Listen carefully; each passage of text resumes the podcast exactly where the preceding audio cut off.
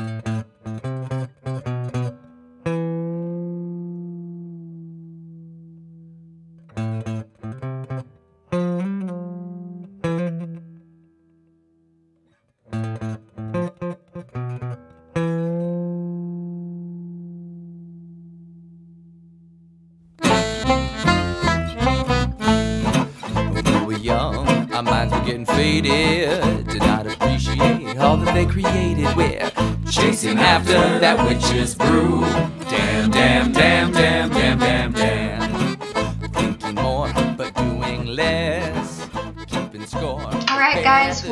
for another episode of the Mixed Witches podcast. We are in the first week of August now. At the when this comes out, I was gonna say at the time of this recording, but that would be a lie. When this comes out, we'll be in the first week of August. Yo, that means, bro, do you realize August is eight months through the year? I shut up. You shut up. Don't even. That's only four Don't even- months away from December. But you know what that is closer to? Spooky What? time. Halloween. Oops. Oh my god! I went on um, a Bath and Body Works website and they already have the spooky candles out. Hey, they know what's coming.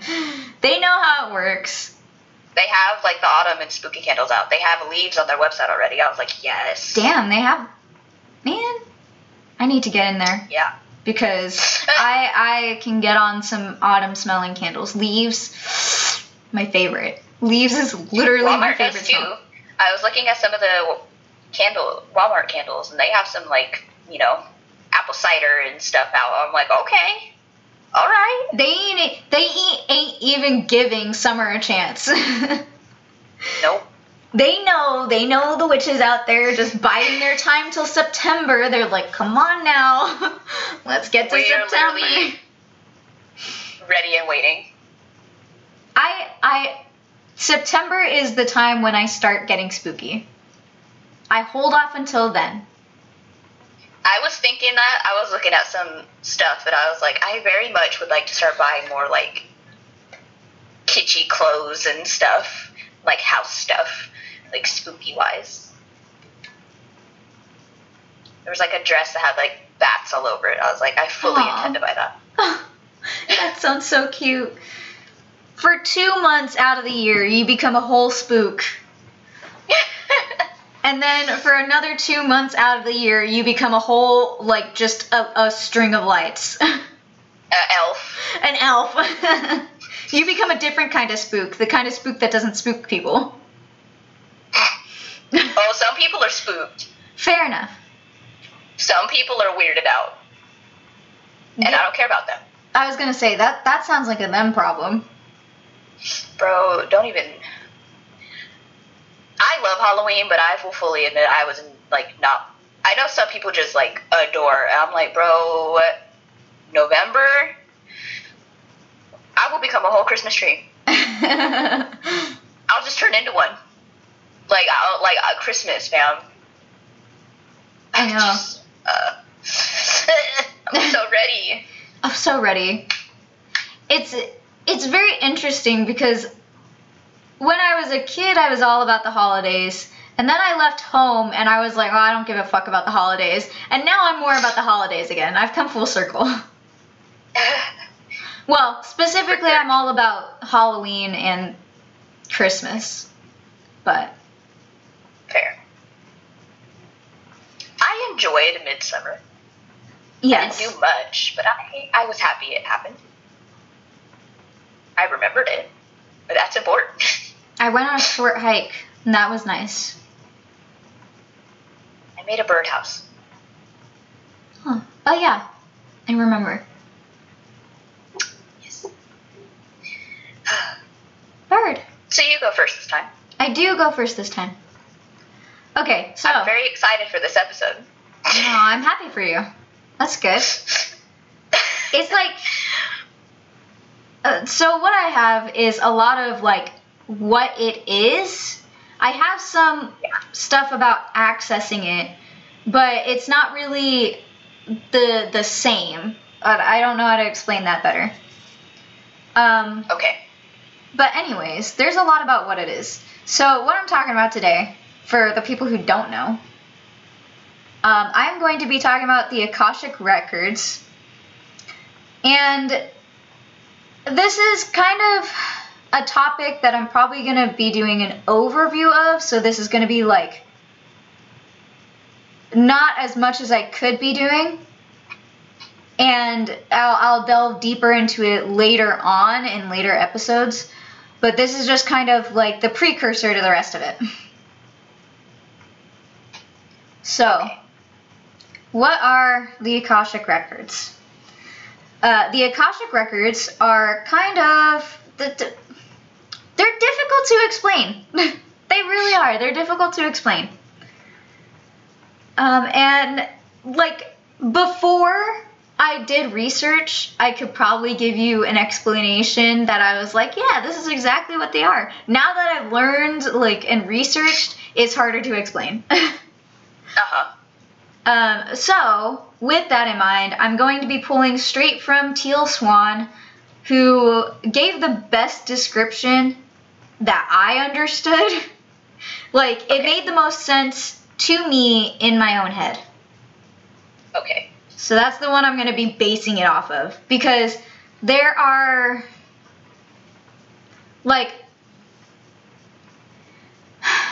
like experts, I'm doing this in air quotes, experts on the Akashic records don't typically agree on the Akashic records. if that makes sense. Like, you mean like anything else in fucking witchcraft? Yeah, yeah, yeah. So, so I'm, I'm just pulling from one source. I'm not trying to go to a million different sources and confuse us all because it's already confusing enough. Because, you know what? Uh, We're only a year into this and we are still baby witches. We don't fucking know. We don't know. Uh, Like, we're still developing. We don't know who to everything. trust. that too. Like, we're still developing our own, um, like, rituals. We're still developing our own psychic abilities, like baby witches. We still don't, we still have so much to learn so much to learn. And just in like general. there's some people who don't like the term baby witch but you know what? I'm still going to use it because it, it does apply to me. I, that's how i feel. I feel like a baby witch. Anyway. We are amateurs. amateur witches. So yeah. I'm pulling straight from teal swan. If you want to learn about her she's got a whole instagram. She's got a whole uh, youtube. Go check her out. But anyway so most people explain the akashic records as a library to give our heads just something to wrap around with our limited understanding and limited capacity for understanding. It's not obviously it's not a library in the sense that we immediately think about it with books on the shelves and records and all these different things. But to give your mind something to latch on something to form we'll say that the akashic records are a library. And the library is source. So it's the big big primordial soup we all come from. Um, this library that the Akashic Records are have multiple floors. And each floor corresponds not only to a different dimension, but to the amount or type of knowledge that you will find there. They are sim- a symbolic representation of every thought that has ever been thought um, in existence and are also just accessible. So some some people like to pretend that you can't get into them. You need special whatever the whatever the biz, but it just takes a long time. The those people from what I was looking into and like researching, those type of people who say you have to have like a key, you have to petition deities, you have to do all these things, are people who are trying to get into them quickly and not do the work to have a sustained access to them. Okay, I don't want to interrupt, but it, this might be like Hermes like talking to me since I lit a candle. It makes me think of how much we talk about the collective unconscious because it makes me think like I feel like we're kind of tapping into it a lot and we don't know it. Exactly. You're is just that what that is? Like that's what that is. well, literally, A right. The, the the next statement I have Like, I was mean, like- it's the collective unconscious. Yeah, that's, That's immediately exact- what I started thinking of too. That's it. You are correct. Because you just well, because you when you said it, every thought that's ever been thought, I'm like, yeah, because that's why there's so many things that are over here and like over here and over here, so many similarities, and there shouldn't be because it's source, like you just said. You got it. Okay, you got go it. I don't think I got it. I think Hermes told me. but- Okay. Well, yes. So it's the collective unconscious. Um, it's the thing that, at the very base core of everybody in existence, we're all connected through the Akashic records. Um, in in this library, uh, there are guides and deities and other spirits, what have you, essentially librarians um, who will help you find what you're looking for if you ask for help. So you can ask a librarian or you can go it on your own and figure it out. It's up to you. But those are the two options. So to get like I said, each floor is a different dimension. Each floor holds a different set of information for you to access. Um, and to get into each successive floor, your vibration has to match that floor. So the the way that Miss Teal Swan describes it is as a radio. So you want to listen to like channel 94 FM, but you stop on 93 FM. So now you're just working against the radio waves and you're not going to be able to hear anything. Same thing with the records. If you're working against the frequency of the floor, you're not going to be able to get onto that floor. And they're they're successive, so you have to get from one to the next to the next. So you have to raise your frequency until you get to the floor that you want. So what are the floors? If, I've kind of explained it already, but I'm going to go into more detail. Um, many people agree that the Akashic records themselves reside in the fifth dimension, but in this context, the way that I'm describing it, the way that she described it, and the way that makes sense in my head, it doesn't make sense that they're only housed in one area. So I'll, I'll you'll it'll make more sense as I talk about, especially when I get to like the fifth dimension. It'll make more sense.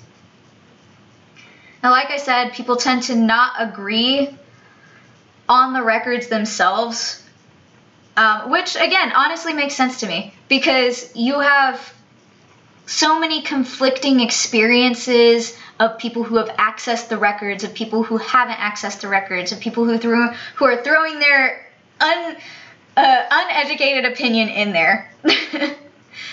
like, so it makes sense to me because you're going to experience everything differently than somebody else is going to experience them. Well, I was just thinking, I was like, yeah, what if it like what if it just manifested to you as a library? Right. Like Or- not that it is, but that when you got there, that's what it looked like. Right. Or like it could That'd be manifest crazy. as First of all, that'd be crazy. Yeah, or it could manifest as like a filing system, like a bunch of filing cabinets. Who knows? It, oh, it really. God. It, imagine no, I don't want to imagine how many filing cabinets that would be. Well, you know what that made me think of too? Like, what if the dimensions for you manifested like it made me think of Nightmare Before Christmas, like the trees with the doors. Oh, that's cute. That's an uh, that's I an know. interesting idea. I like that. Hold on, can is that how that can manifest for me? I want that. Jack Jack was just going into the Akashic rec- records each time. Well, it made me think how you're talking about the floors. So it was like, what if you don't see them as floors, but you see them as doors? Right. Yeah. Or what Floors if you see? doors. Sorry. I hate Ignorance. or what if I don't know. That's sort of my favorite thing about manifestation is it really does look different. Everyone has a different experience. That's what I think is fun, but also I feel like people forget that. So then they start saying stuff as fact. right. It's not fact. it was just a manifestation for you. Right. And of course, some people could share that manifestation, and more people could share, or more people could not. But it's going to be different for each person, in my own opinion. Yeah. I, I, I, I concur. Full agreement. Okay, so now I'm going to go through the floors Yay. that are described by Teal Swan. Um, Okay. So I don't want to I don't want to say like a specific point of reference, but that's kind of how how you have to start out with it. Um so we'll say the first floor is the third dimension. It's our dimension. It's our physical personal body. So all you know is what's going on in your head and you know the now to now to now moment. Um, each successive floor past the past this dimension, each successive floor is more expansive than the one below it, and it holds all of the information from the previous floor, including this new information that it presents. So Like an upside down pyramid. exactly. So Like little on the bottom and then it gets bigger. Yeah, exactly. So third dimension is your first floor. It's the moment to moment. It's the now to now. It's your physical body. We live here. We live here. the the fourth dimension, which is the second floor, um, this gives you access to every thought that has ever been thought relative to this single lifetime, from your birth to your death.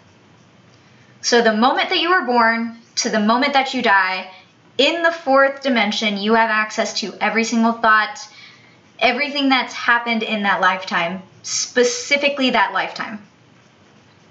Oh.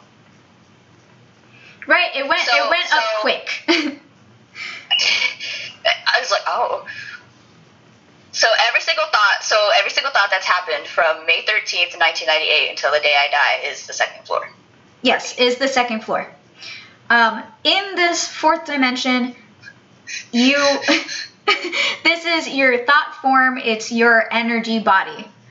So when you astral project, that that's what you're going to essentially experience is your energetic body on the fourth in the fourth dimension. The next floor, the third floor, is the fifth dimension. So this is where it's going to start getting hard to understand and you're just going to have to roll with me because there's 11 floors. Oh, for fuck's sake. so fifth, well, I say 11, but it's like 10 and then everything outside of 10. So the fifth dimension is every possible timeline for the single point that you've chosen from your third dimension life exists in this place. So it's every probability plat every probability path since you were born for this life. so I don't know why, but the image that came to my brain, it, it reminds me of um, Doctor Strange in uh, Infinity War when he saw all of the ways that they could defeat Thanos. yeah, That's that's, that getting made up there too. Yeah. Well, let me let me continue. It might get easier to understand here in a second. just a, just a tad. Um, so the sixth dimension, which is the fourth floor, um, which so she didn't mark them as floors, but this is easier for me to understand. So some people might not say that the third dimension is the first floor. I'm saying that it's the first floor because you still have knowledge here, even if it's basic knowledge. Um, I hope so, or else we don't. We're not running a podcast. right? Or All else, what are we doing? talking into the void. All right. Uh, seriously. uh, yeah.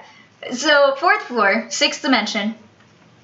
This is the unlimited. This is unlimited by space or time. So you've surpassed time, you've surpassed space. They they don't matter here anymore. Um, and you can experience a new timeline from any of the probabilities in the fifth dimension. So you can switch to an outcome of something that happened in your infancy and experience the lifetime if that thing hadn't happened or if it had happened differently. So you can experience the probability paths that were included in the fifth dimension. If that makes sense. okay, here's what's making sense. Well, here's what's in my brain. Because I said the Doctor Strange thing. It makes me think of like not that, but like a diet version of like what you were saying about these fifths and sixth floors. Only because he could see probabilities and he was seeing them from the point that they're at. Right. So it made me think. So at some point he is in the fifth and sixth dimension that you're describing, trying to see from this point and this point of Thanos what the fuck is gonna happen. Yeah. What are the chances of everything? That's what's making me think of.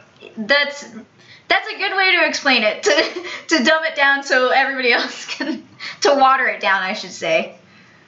Because it, it reminds me it reminds me of Doctor Strange when the Ancient One died, because she said, "I can't go past this point. I've seen every probability, all timelines, but I can't see past right here because she was hmm. supposed to die." Right. So it makes me think she's clearly. I mean, uh, to do that, you have to access a dimension. Right. she's accessing dimensions. Dimensions. and Yeah, that's what that made me think of. It was like, yeah, when Doctor Strange was trying to see what timeline they defeat Thanos. So it made me think of. right. And I, I just watched these movies, you guys. That's what I think. I just watched them again. so the the fifth and sixth dimension in my opinion so I'm gonna keep saying it because somebody's gonna be like, ah, that's not how it is. In my opinion, the fifth and sixth dimension are where shifting occurs.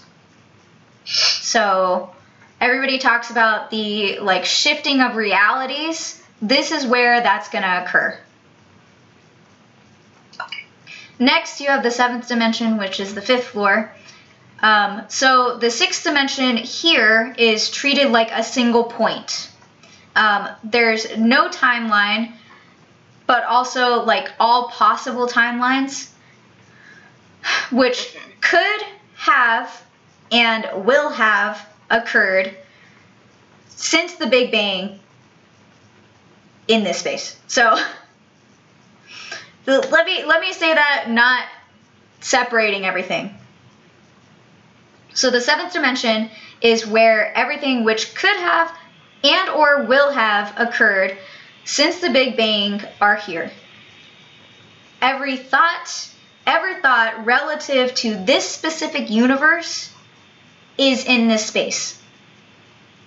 And this is also the floor where if you're trying to access past lives, this is the floor you want to access. Okay. Okay. Next is the eighth dimension, which is the sixth floor. And this is access to the infinity of the universe's lifetime in relation to the infinity of other universes. So the seventh floor is our universe's specific infinity, and the eighth floor is now including other universes' specific infinities. Next, So if you were a star seed and you had a past life on another planet, you would want to go there. well, the it depends on where the planet is, because we're not. Because if the planet is still within our universe's infinity, then no, they're gonna probably want to go to the seventh floor. Hold on. Yes, they're they're gonna want to go to the seventh floor because that's just gonna be a past life. But if the starseed planet was in an entire different universe, then the eighth floors are where they're gonna want to go. Because the planet could be in a separate galaxy or it could be in a separate universe, which then separates them into the seventh and eighth, eighth floors. Okay. Okay. Like I want to draw a picture, but I don't know how I would draw this picture. It'd be so you know what it makes me think of. Just because just because I can't necessarily wrap my brain around it completely doesn't mean I don't understand what you said. I understand what you meant. I understand. No, no, no, that's not what I mean. is I'm trying to think What? of like images that can coincide with this, and it makes me think of like zooming out from an atom. That's what it makes me think of. Oh god, don't even get me started. I did just watch Ant Man. Don't even get me started. That's exactly what I just thought of was Ant Man. All right. Next one is the ninth dimension, which is the seventh floor, and that is access to the ability to instantly experience any path from any timeline in any universe. Okay. The tenth dimension, which is the eighth floor, is the most expansive floor or the top floor. So this is where all proper- probabilities of all universes in the ninth floor are. And they're treated as a single point at this time. I said Okay. they're, they're treated as a single point. and then you have outside the 10th floor. Okay, wait. Okay. Because I just had the I, well, I had a thought. If you're a comic book fan, I had the thought because the the multiple universes, like in my 3D ass brain, doesn't make sense to me. But it, where it does make sense is because it makes me think of Crisis on Infinite Earths because that is the whole point of that is multiple universes in DC. Mm. like that's that is the closest thing that makes me think of it because that's it's like Superboy Prime is from a completely different universe. Not their planet, not their galaxy, not that nope. He not Nope, He gone. He over here. Like unfathomable to our 3D ass brains. does make me think of comic books because co- Marvel does the same thing. There's Right. multiple universes. That is the best way I could do it because I it's in a weird way. I feel like comic books already explained it, like better than like we. I feel like I can. You know what? You know what does it really, really good that can What? explain it? Is the Spider Verse. Yeah, like that's what I'm thinking. Comic books like already explained. Yeah. it.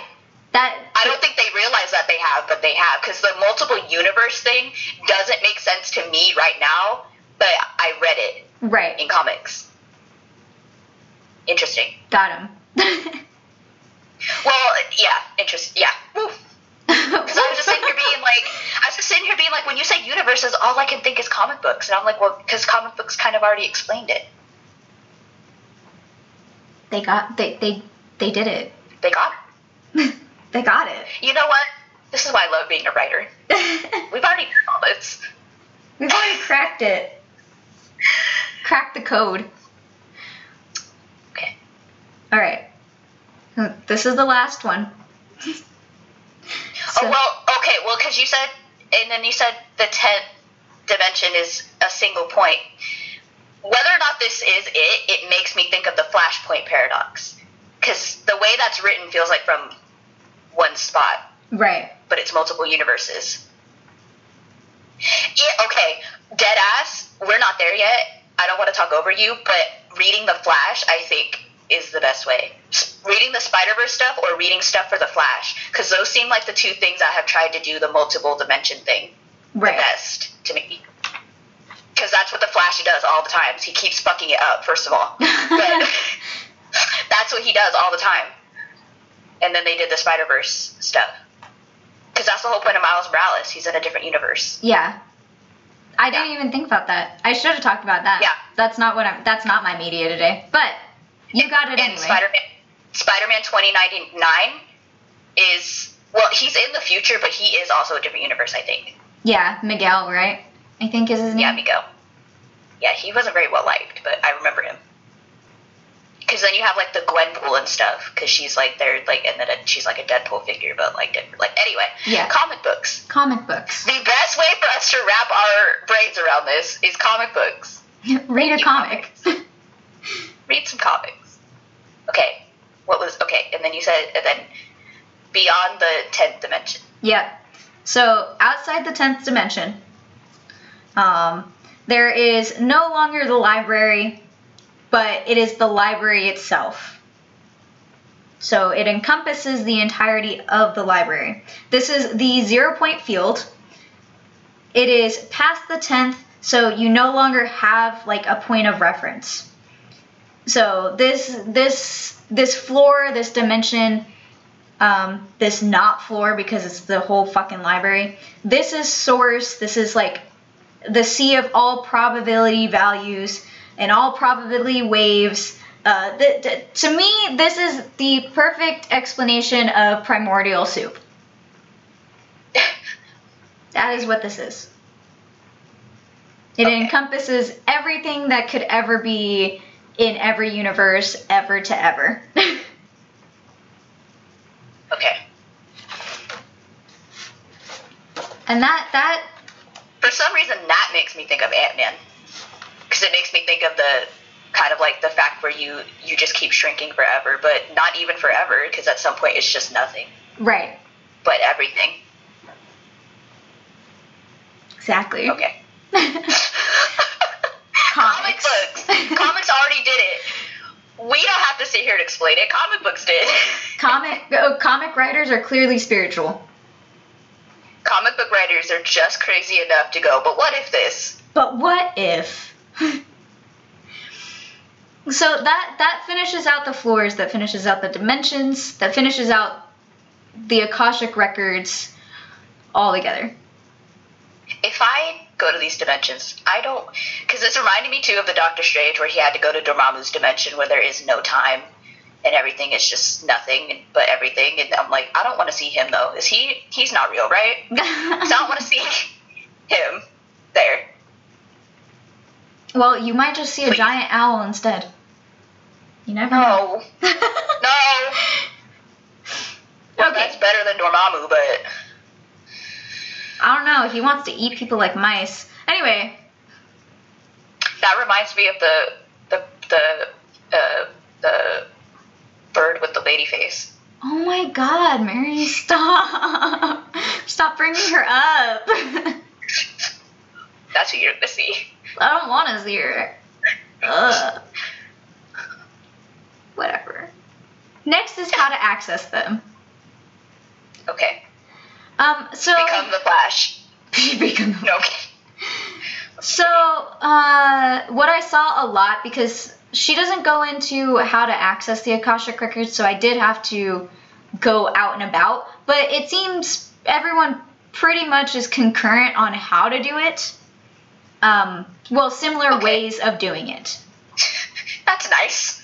Um, they also, a lot of people agree that accessing the Akashic records should not be your goal. So, I'm going to go through the ways to do it, like how to access it, but these are more like steps and suggestions, which accessing the Akashic records will more be a byproduct than the end goal, if that makes sense. So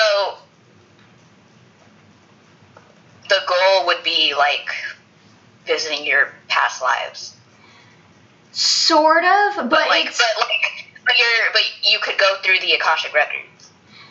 yes, but more um, on the side of developing spiritually would be the goal, and accessing your past lives would help you develop spiritually. And to do that, you could access the Akashic records. Okay. That's what I mean. So I guess. Well, I was thinking that, but I also didn't want to say it because I kind of felt like that was like no shit.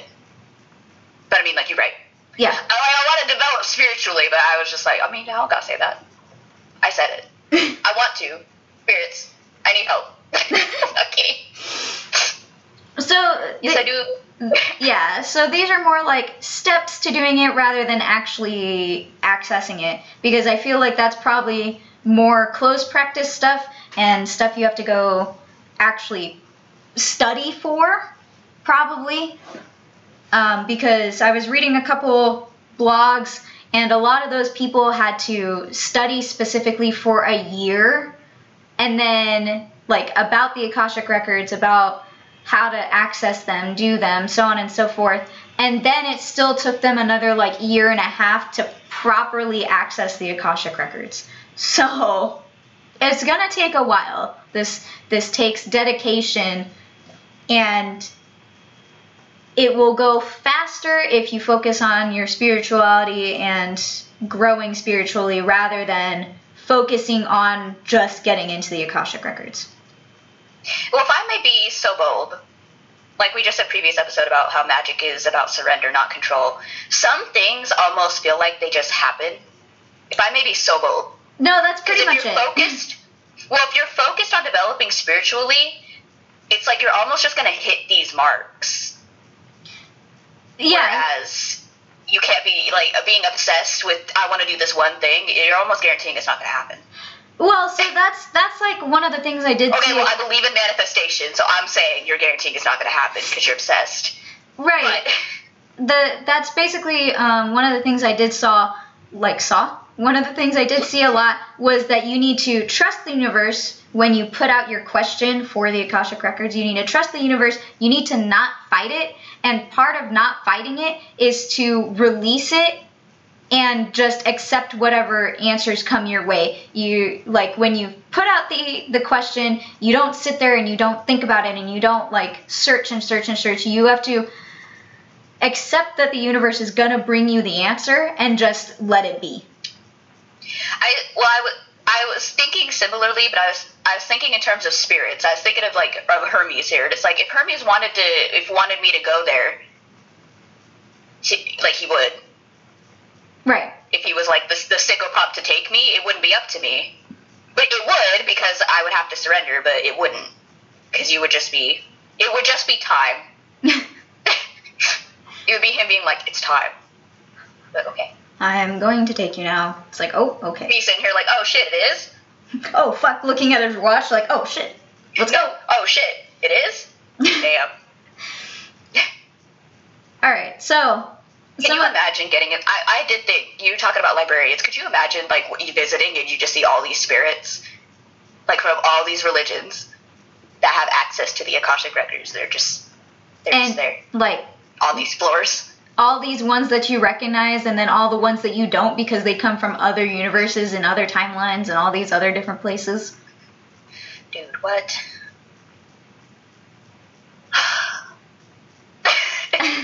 you just turn around. You're like, oh wow, there's Anubis. Oh wow, there's this one. Oh, Hi. wow, what the fuck is that? Oh wow, who are you? So, let's go through these really quick. Um, you have to let go of limiting beliefs Yeah.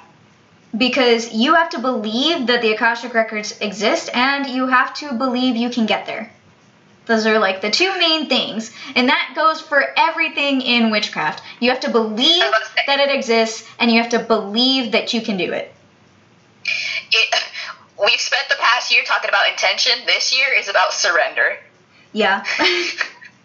Seriously. Um, next, you have to become an energetic match for that frequency. I've said that multiple times, and that's where a lot of these steps come into play. So, you need to do your shadow work because this is going to help and raise your frequency. You need to do your shadow work, you need to work through your shit. Because otherwise, you're going to be in a state of, like, that doesn't allow. You're not in a state of allowing, you're in a state of, like, fighting it. So do your shadow work, do your due diligence. It reminds me of the manifestation back then when I said you're when you're obsessed, you're operating in a state of lack. That's why you don't get it. yeah, yeah, yeah, that's it. A state of lack. Uh, next, you need to strengthen your intuition. Again, that'll help because Everything's connected. right because when you're accessing your intuition, you are accessing like the like portions of the akashic rec- records. That is your that is Like your the- energetic like getting information 3D from them. Uh, I lost my whole train of thought. Yes, so strengthen your intuition because your intuition is you accessing parts of the records. the sacred prayer can be used. Um, well, they say that it can be used to help you access the records. I don't know what the sacred prayer is. I'm pretty sure I have seen it, but I'm not going to explicitly tell you what it is because I don't know. I'm pretty sure it's tantric, tantric, but don't quote me on that. I haven't looked into it yet. Maybe another time. Next, you can journal. It, it seems to always come back to journaling and meditation. And then lastly, you can petition a deity or a spirit who has access to the Akashic records. Is some of them have more access than others. We've talked about this, so on and so forth. Some of talked the about Lord Yama, the Psychopomps, who Right. is explicitly is said to have access. right. Some of these are Anubis, which we've also explained has access. Thoth, which essentially was the original keeper. Was the original I have, keeper I, I have I have that information. Don't say my stuff yet. for Egypt. Go ahead. Um, and then even Hecate also has access, uh, but hers were called the Labyrinth of Hecate. They're the same thing. Everything is the same. It all intersects. They're all basically the same thing. They're just called different things. Hey, you know that collective unconscious that we said? Yeah, that's Mm-hmm. yeah. Yeah, that's the thing. Hey, you know how stuff has different names, but it's the same shit? Yeah. Um, there are other deities. I don't know their names. I tried to look them up, but it just seemed like the internet did not want to work with me after that. So I said, cool. I'll, those are the three that I remember. Chill. And uh, that's what I have. That's what I have for the Akashic Records. so if you would like to go back to our Psychopomp episode to have some some peoples, you can. you can. Because Psychopomps, that's what they do. not all of them, though. I trust not all of them, but some of them. Oh gosh, because it now makes me think of like, you remember when we were wa- uh, we were watching Jacksepticeye play that God of War, and he went to the person with all the knowledge and the tree, and he was ahead and whatever. Oh my god, yes. yes, that makes me think that would that's that for Norse mythology. I know Norse mythology has that same thing, and I just don't know what it's called. It, the it's the seven realms, and they have the All world tree Yeah. because he drank from he drank from the milk of the goat of the world tree or something like that. I know there's a goat, and I know its liquids provide lots of stuff.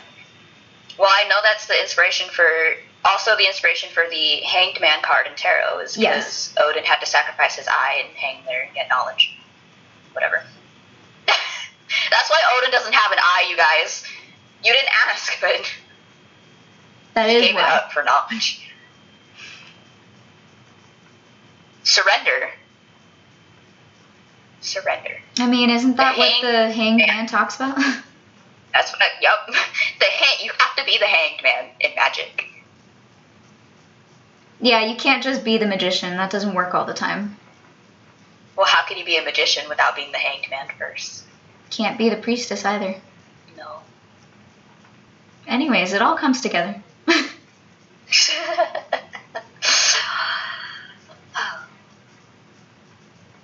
Okay.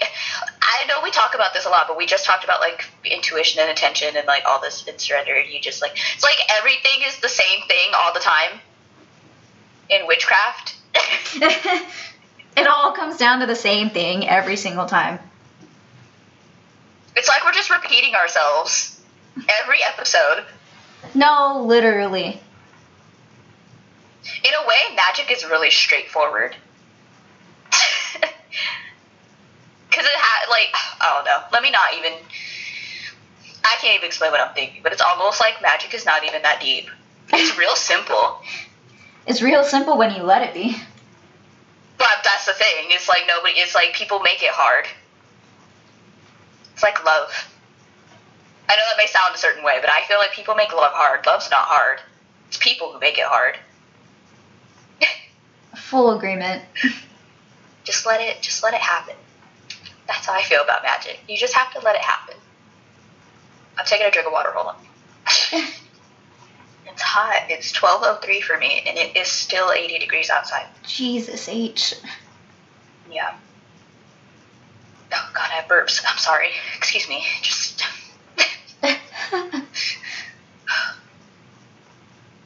well, speaking of. speaking of the Akashic records, I have one of them. I have somebody who could take you there. Tell us about him. Talk to us about him. Okay. So I have found one of my spiritual allies. And it is the Greek god Hermes, which I am not Greek as far as I know. So that to me is the validation that they pick you and you don't pick them. And sometimes there's not really a reason. Because it's not a bloodline thing. But I'm not going to question it. Because it's not my place. Also, I feel like Hermes is the kind of spirit. If I said, "But why?" he'd be like, "Girl, shut up. Just shut. Sh- Girl, worry who about it. cares? Girl, don't worry about it." So I have a lots of sources. I have just put them all on the top, and I'm just going to name them. You can go to any of these websites or books or what have you to get this information. I have the Encyclopedia of Spirits that we've referenced before, Britannica.com, WorldHistory.org, GreekMythology.com, Wikipedia, ThePaganGroup.tumblr.com, Theoi.com, T H E O I. That's how it's spelled. Neokoroi.org, and 12thremedy.tumblr.com. You may know a bit about Hermes because he is pretty popular. So some of this you're just gonna know, but just bear with me. So before Hermes was the winged messenger of Mount Olympus, he was a pastoral spirit who presided over the fertility of women and livestock. He was among the most popular of Olympian spirits. In fact, feel like that's uh, valid enough that we still venerate him today. That tends to be how it goes.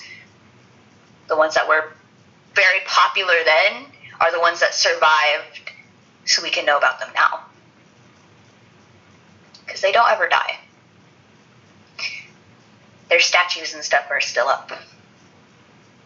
So, Hermes is the lord of animal husbandry, as well as language, communication, trade, travel, divination, astrology, and astronomy. His specialty is cleromancy, which is originally divination using small pebbles, which eventually evolved into dice. So nowadays, you would use dice. But back in the Greek times, they used small pebbles. Hermes is the trickster lord of crossroads. He is the spirit of luck and patron of gamblers, especially those who play with dice. So like like Yahtzee and stuff. Like the game with the cup and the dice. I know it has a, there's another name for that, but I can't remember it. Hermes protects thieves, and he also protects against thieves. You know, the crossroads and boundaries and whatever. He plays both sides often. So, he appreciates if you are a thief, but he will also protect you from thieves. He may be invoked for the gift of gab, business success, and true omens. He is the lord of cunning and mother wit. He is a patron of poetry, specifically poetry. I think a lot of people just think writing in general, which would be true, but he does have a soft spot for like poetry and songwriting. He was also known to dress up as a mortal and visit humans to test their hospitality, so he can be seen as a patron of hospitality. I don't know if it's known if he still does that, because there are some spirits who are known nowadays to do that. I'm not sure if he still does, although I wouldn't count it out. He might do. So if you get approached by some person who you might find rather ick, it may be Hermes in disguise. So, he's testing you. Just be nice to other people. So, Hermes appears in Greek mythology more often than any other deity. The Greeks identified him closely with the Egyptian god of wisdom and magic Thoth and the Egyptian god of mummification Anubis. As far as the Greeks were concerned, they were the same. Now, Thoth and Anubis both have animal heads. The Greeks didn't like stuff like that. Neither did the Romans. So, if you took an Egyptian deity that had animal personifications, the Greeks and the Romans would try their best to um, make them something else or identify them to just make themselves comfortable. Whatever. Because if you know anything about like Anubis, I just told you before in our Psychopomps episode, he is a psychopomp. Hermes is a psychopomp. To the Greeks, that was like, oh, okay. So him. Okay, I understand. And because of the language communication, Hermes is a known shaman. So, Thoth. To the Greeks, that made sense. Hermes is said to have learned the mysteries of the universe, which he sought to teach to others. Hermes has been equated with Odin and Wotan, which was what the Germans called Odin. They called him Wotan in Norse and Teutonic mythology, and he has been equated with the Buddha. He also closely resembles the trickster gods of West Africa, the Eshus, and the animal deities of Native American peoples. So if you know anything about other trickster gods, be very lots of similarities. Hermes, along with Thoth, is personified in Hermes Trismegistus. Trig. Okay, give me a second. Trismegistus. Hermes, T R I S M E G I S T U S, who is a mythical figure said to have written the Hermetica texts of ancient sacred learning and lore also known as um, Akashic Records. So Hermes and Thoth together were said to have written basically the Greek and Roman version of that. That's what they called them. Let me just take a second. I remember reading this and I didn't write it down. In uh, witchcraft, or rather more medieval times, you may have heard of them as the Emerald tab tablets or something like that. I remember I've heard these before. Those are from the Hermetica texts. So, Hermes is a shaman. He travels between realms, hence his eventual role as Zeus's messenger. The idea that Hermes represented movement is reflected in his role as the leader of both the nymphs, because he was a pastoral spirit, and the Graces, also called the Charites, in Roman times, they were called Graces. For Greeks, they were called Charites. Same thing. The Charites are the they're represented often by the Three of Cups. Three very joyous ladies. That's that's them. He is a psychopomp who conveys the souls of the dead to Hades, as I've said. Sacrifices were made to Hermes on the final day of Greek festivals of the dead to ensure that he would escort the dead souls back to Hades. So on the last day, people would like pour wine on the ground and sacrifice goats and things to just make sure Hermes came to the party, and that when he left, he would take the ghosts, please. Take them back. So if a ghost refuses to vacate your premises, Hermes may be asked to escort them to a more appropriate place. Hermes is not violent or particularly aggressive, but he does enjoy playing tricks and the periodic practical joke, so he will be a troublesome spirit for those lacking humor and humility. If you can't take a joke, you will just find him annoying. That's fair. That's a trickster god thing I think. Yeah. I remember I was moving on topic but off topic. I was moving his altar to a different part of my room, and I swear I kept spilling water everywhere. And the whole time I was just giggling because I was like, "Bro, can you just stop? can you just? Not, I'm just trying to move your home. Can you stop?" Nope. I hope he thought it was funny. because he didn't have to clean it up. Hermes is known for killing Hera's guardian Argus by boring him to death. Argus was the Wow. Argus was the uh, giant who was had was covered in eyes. I'm paraphrasing. He's the giant that was covered in eyes who didn't sleep. His job was to watch over Io, who Zeus slept with, and she was pregnant. Of course he did. It's right, and Hera wasn't down. Hermes uh, had the job of killing him. After he put Argus to sleep, successfully somehow, Hermes touched the guard with his staff to kill him. So he is sometimes considered the patron of euthanasia or the gentle death, which I find weirdly sweet. Some some people are violent death. He just wants to put you to sleep and just it's okay. It's bedtime. Forever. Hermes also freed Ares from his year long imprisonment in a cauldron by the twin giants Otus and Ephialtes. One of his most famous regular roles was as a leader of souls to the river Styx in the underworld, where the boatman Charon would take them to Hades. So you pass away, and you have your coins to get in the boat, and Hermes is the one that takes you there and puts you in the boat, then waves you off. bye bye. Hermes was also known as a trickster, stealing at one time or another Poseidon's trident, Artemis's arrows, and Aphrodite's girdle. I just had a moment of imagining that. Could you could you imagine Poseidon going home and being like, "No, cause nah, cause I know where I put it. Where is it at? I bet it was Hermes. What was he even gonna do with it? Nothing. Probably Nothing. Just fuck around. sell it. Oh He my probably god. sold it. Like an unwanted bike.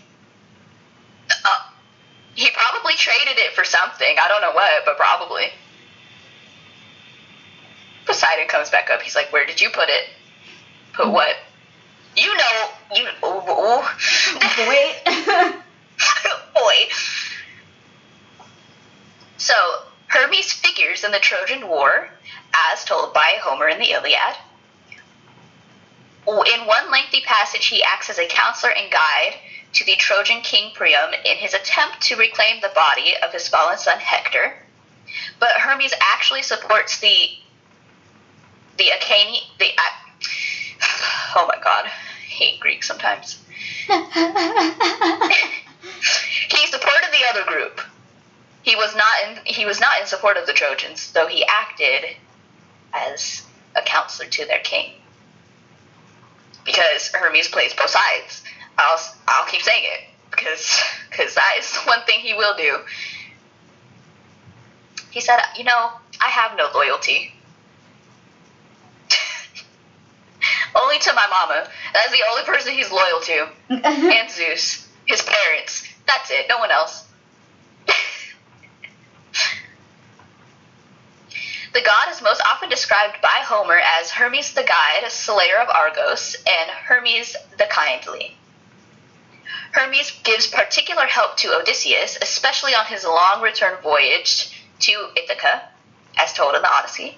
For example, giving him an antidote to the spells of Circe, or Kirke, as it would be pronounced in Greek. But Circe sounds better, so that's what we're going to say.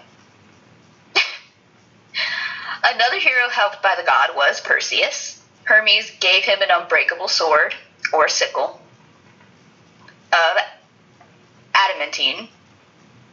I almost said adamantium, and I was like, no, no, that's Wolverine. I see. That's what Wolverine has. as soon as I see a word similar to that, that's where my brain goes. Animantium. No, motherfucker. No, no, no, no. so, Hermes is the one who gave Perseus the unbreakable sword, and he was the one who guided him to the three fates who would reveal the location of Medusa. So we wouldn't have an Odysseus and a Perseus if it wasn't for Hermes. Just just know that. You're welcome. That's how Hermes feels. You're welcome. So Hermes prowls around at night bringing dreams. You can request that he deliver prophetic dreams or that he provide relief from nightmares. Hermes, as divine child, wears sandals and carries a staff, which means that his image closely resembles that of the holy child of Atocha. Yes, Atocha. And in post Christianity, many of Hermes' functions were assigned to Archangel Michael. So, noted for his impish character and constant search for amusement, Hermes was one of the most colorful gods in Greek mythology.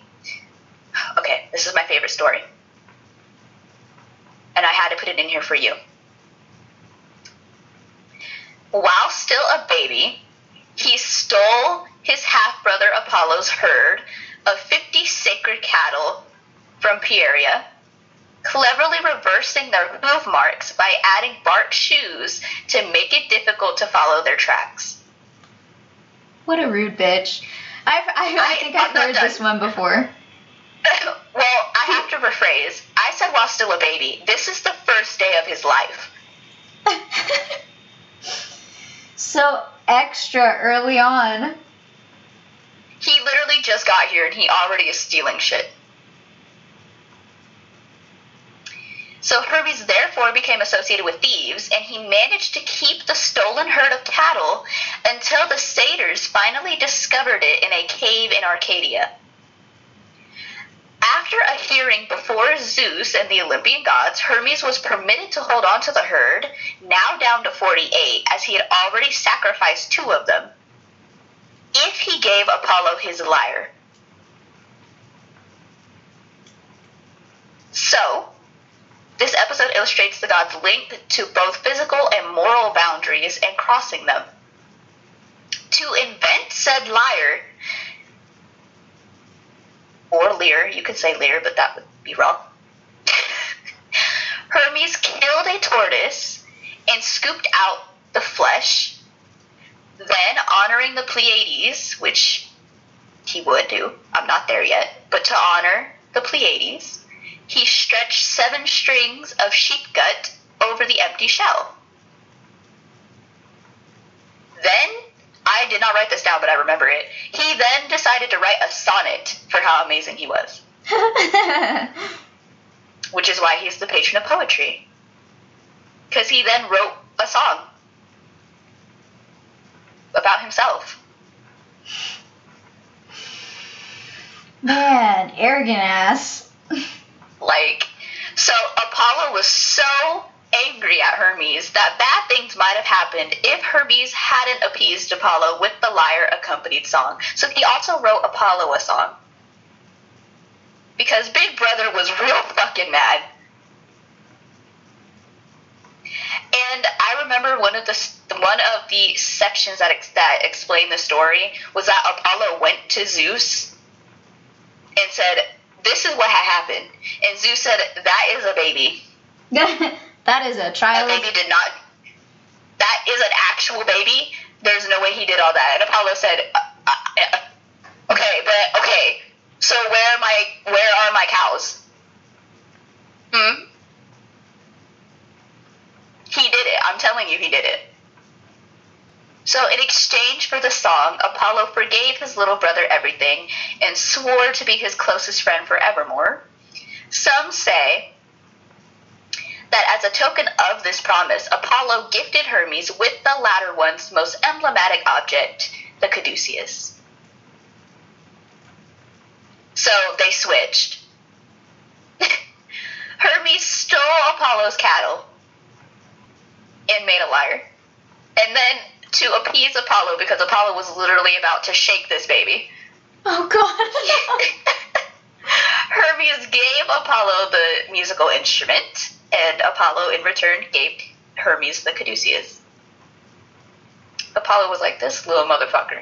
This little shit. Don't. I'll punch a baby, I don't care. oh my god. and Zeus said, All my sons. Oh, how I Look love them. them. Look at my sons. Look at them just already told being you. nice to each other. They're like, As Apollo's over here choking Hermes. Look at that. And he and I said he stole Artemis's arrows. Hermes is just he just he's just a burden on his siblings. That's what he is. So Hermes was born in a cave to the goddess. I always say Maya because it's spelled M A I A, but that is where we get the month of May from. So pronounce that however you want to. But I'm going to keep saying Maya because that makes sense in my head. And I feel like I've been saying it for too long that I can't change it now. you know? Like, that's how it is to me. Who is the oldest of the seven Pleiades, hence why he wanted to honor them. Zeus is his father, which is probably why he took a lot of um, he was just he just said, you know, you did this, but you're my son, so it's okay. His name is probably derived from the word herma, which is the Greek word for a heap of stones, used in the country to denote boundaries or landmarks. He makes his home in Mekone, Mekone, which is called Poppy Town, quote unquote. The earliest center of his cult was probably in Arcadia, where Mount Cyllene, C Y L L E N E, was reputed to be his birthplace. Hermes is associated with birth, death, and sex because of the, the fertility, you know. Although now often portrayed as androgynous, Hermes was originally a very virile phallic deity. His sexual partners include Aphrodite and countless nymphs. He grew up in a cave in the mountains. All there was was nymphs. and he was okay with that. yeah. he said, But I'm sure when yeah. he I'm sure when he got to Olympus and he saw the nice goddesses that lived there, he went I'll get in there. Oh my god. Maybe that's why he tried to. That's why he wanted to save Ares when he was stuck in that cauldron because he's sleeping with Aphrodite. He just felt he felt some type of way. Felt obligated. Yeah, he's like, let me get on this person's good side because I'm not right now. Because I am currently in danger. Once Ares finds out that I've been sleeping with Aphrodite, I think he might injure me. So he was never given an official wife according to the myths. Aphrodite bore him Hermaphroditus, who is the god of androgyny, effeminacy, and hermaphroditism, and possibly Tyche, who is the goddess of fortune. The nymph Dryope is who he had Pan with, who is the god of goatherds and hunting. It's also where we get the word panic from, who is a pastoral spirit. If you notice, Hermaphroditus, well, first of all, was a boy, and then you can go read the myth. That's why they are now androgyny. Which I feel mo- more has to do with Aphrodite than it does Hermes, but they both represent sex, so there's that. Tyche, fortune, who also has to do with Hermes, who is luck, and then Pan, who is a pastoral spirit. So it all tracks. Later poets sometimes link Hermes with Peitho, who is the goddess who personifies persuasion and seduction. So some people see that as his, as his wife. Or he is sometimes linked with Miss Hecate, which they are both shamanic psychopomps. So why not? They're both always in the same place, and they can both go there. So why not? Hermes doesn't care. And Miss Hecate also enjoys some some men's. So why not? I was gonna say, good for her. Good for her. so, once Hermes and Apollo, back at it again. These two brothers. Honestly, Apollo probably loves Hermes because if he can't, he's just gonna hate Hermes. I have to love you because you're always there up my ass. Every time I turn around, it's you. That's how Apollo feels. And Dionysus is the youngest of the Olympians, and Hermes is the second youngest. So really, Apollo is like, listen, you are a baby. You are my baby brother. It's my job to not kill you. Unfortunately for me. Here. To take care of you. God damn it. So get out of the way, please. Because you're really pushing it. so once Hermes and Apollo both fell in love simultaneously with the virgin Chione and slept with her on the very same day. Damn. Go her. Good for her. Good for her. They were probably fighting to get in the doorway, like shoulder to shoulder. They were like, "Move!" She said, "I can come into her bedroom." She's just sitting there, and they're just fighting. Good for her. Later, Chione gave birth to twins. So Philip, yeah, Philemon. I was almost gonna. I couldn't. My brain was like, no. What does I say? Philemon took after Apollo and became a famous musician. And unsurprisingly, Hermes' son, Autolycus, became the prince of thieves who could change the shape of any object. So, they're twins, and one became a musician and one became a thief. Because that's how genetics work. Uh, listen, the Greeks didn't know, okay? Maybe that's how it went down. So at least you know what? At least he and I had to have it one like it was one birth, one pregnancy, not two. Fair enough. Two sons, but it happened in one go.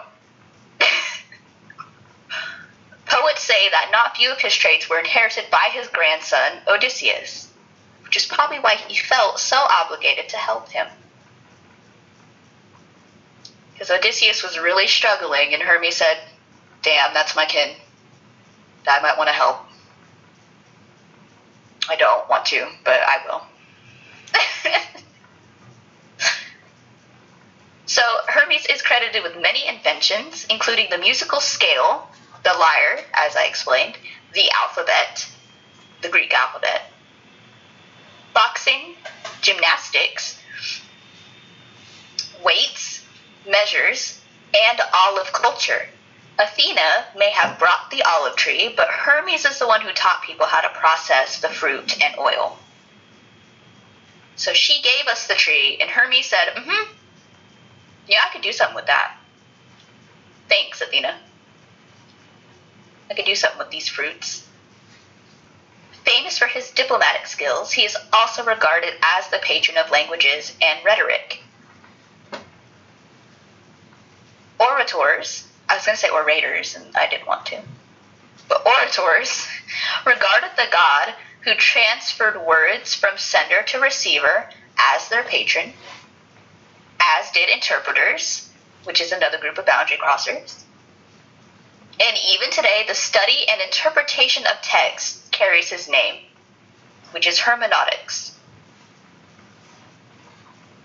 I just had a moment. I was like, I did want to do linguistics as a kid. Wow, mm. Hermes has really been like here up your ass just, this whole time. I just didn't notice him my whole life. I was like, oh, I must have been annoying for him. I'm sorry. He said, I have all these children, and this one's just dumb. So, in the Hellenistic period, the god was often associated with gymnasia and seen as the protector of youths, specifically male youths. So, he was very fond of the Olympics. We'll say that. he enjoyed them very much. He wanted to see the young men do the flips and the tricks. And me too. I didn't list any, but he did have a couple of male lovers. The Greeks didn't care about stuff like that. So, he did have some. I actually think it said that Perseus was very fond of Hermes. I don't know if it said Hermes was fond of Perseus, but Perseus was down. Which I guess I suppose you would be. He helped him kill Medusa, so. Of course, in Latin, in Roman times, he was known as Mercury. So you could also say he rules over Mercury from the Greek perspective. I think I actually have that listed down here somewhere. Which is the fastest planet to orbit the sun. You know, messenger spirit. To be fair, I don't see in the mythology that he's known for his speed, but that is how he is represented in modern times. He is known to be speedy. I don't know how accurate that is. I don't know how fast he was. Just because he traveled, I don't know if he did it fast. But that is how we see him now. Speedy.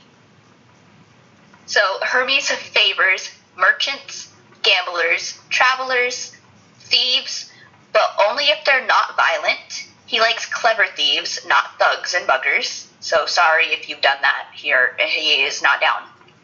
He wants you to use your brain to steal, not beat people up. He also favors those who live by their wits, boxers, because he invented boxing, bike messengers, postal workers, diviners. Now, even though he's known for cleromancy, I assume he's fine with other forms of divination.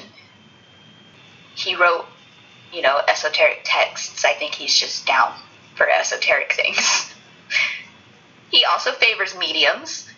He favors magicians and illusionists, hospitality workers, hotel and innkeepers, travel guides, veterinarians and vet, te- vet techs, animal breeders, herdsmen and cow- cowboys. I was going to say cowboys because I was still looking at herdsmen. Cowboys, diplomats, bankers and bank tellers, stockbrokers, and donation center workers, to name a few things. I try to be very thorough with my information because spirits are very complex, so I didn't want to leave anything out. He traditionally manifests wearing a traveler's broad brimmed hat called a petasos, his wing sandals called talar-.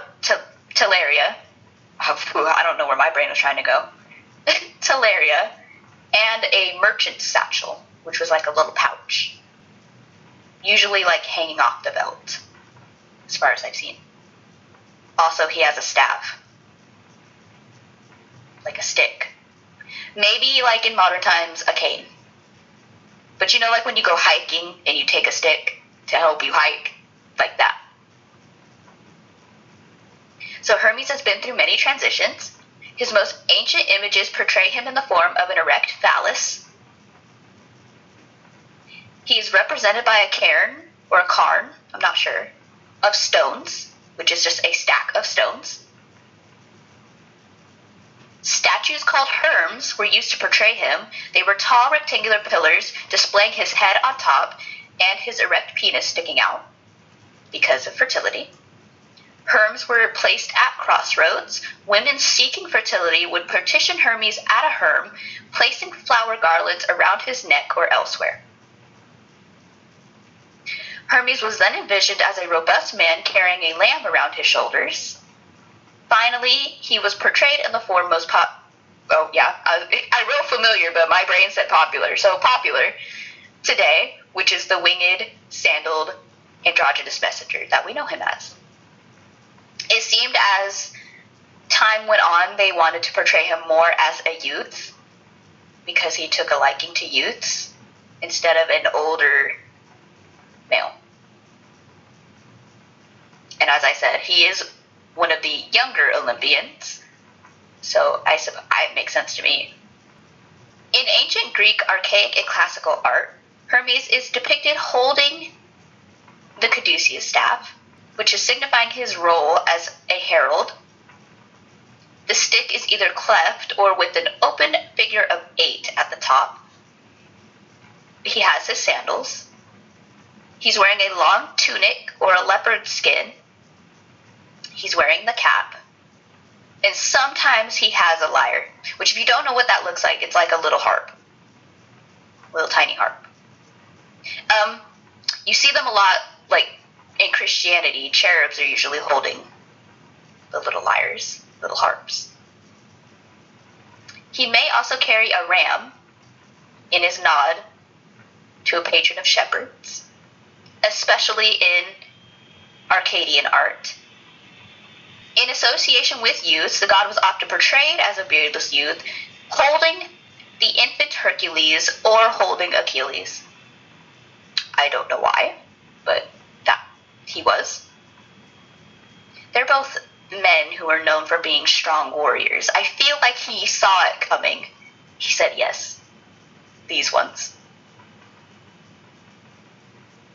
At the same time, his tra- his association with trade is evidenced in the Seals of Delos, where he carries a purse. The little satchel I was talking about. Perhaps the most celebrated depiction of Hermes in Greek art is the magnificent statue by Praxiteles,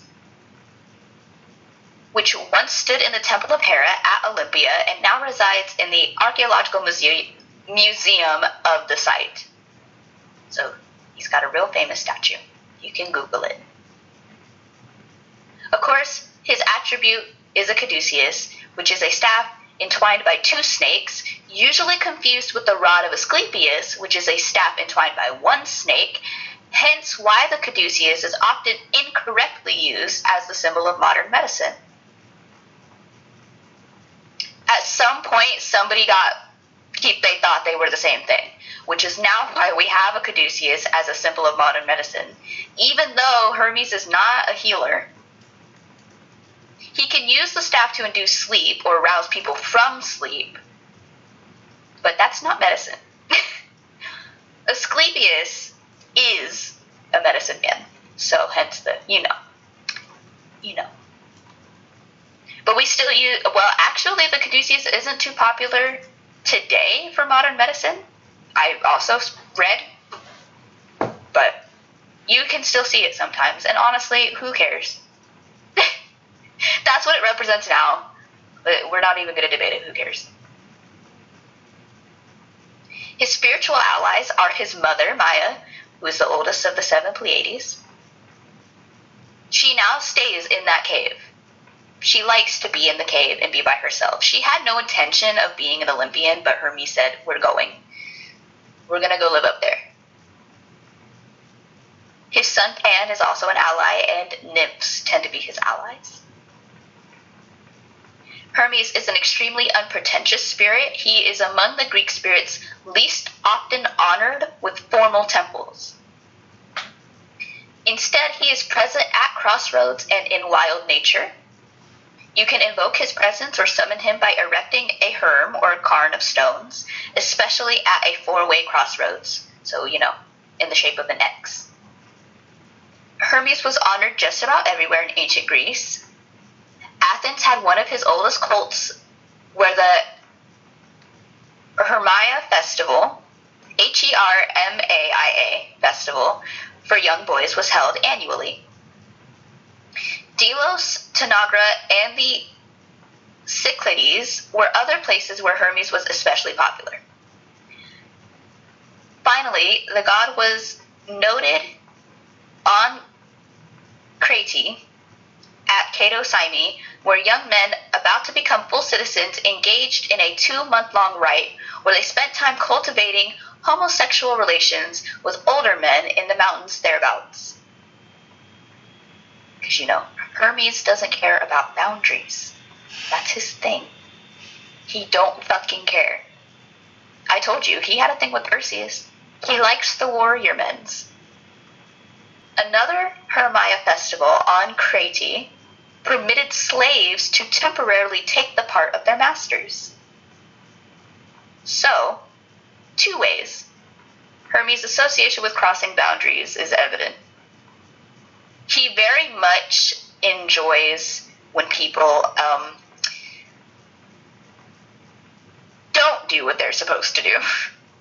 if there are rules, Hermes said, okay, I don't care about those. But this is what's supposed to happen. Yeah, but what if it didn't though? That's how Hermes, that's how Hermes feels. His sacred animals are dogs, the tortoise, rooster, goat, cattle and oxen, hawk, ram, hare, and snake. Basically, farm animals or pastoral animals like grazing animals, dogs, and snakes because of the caduceus. His tree is a palm tree and the strawberry tree. I suppose because of the whole nature thing.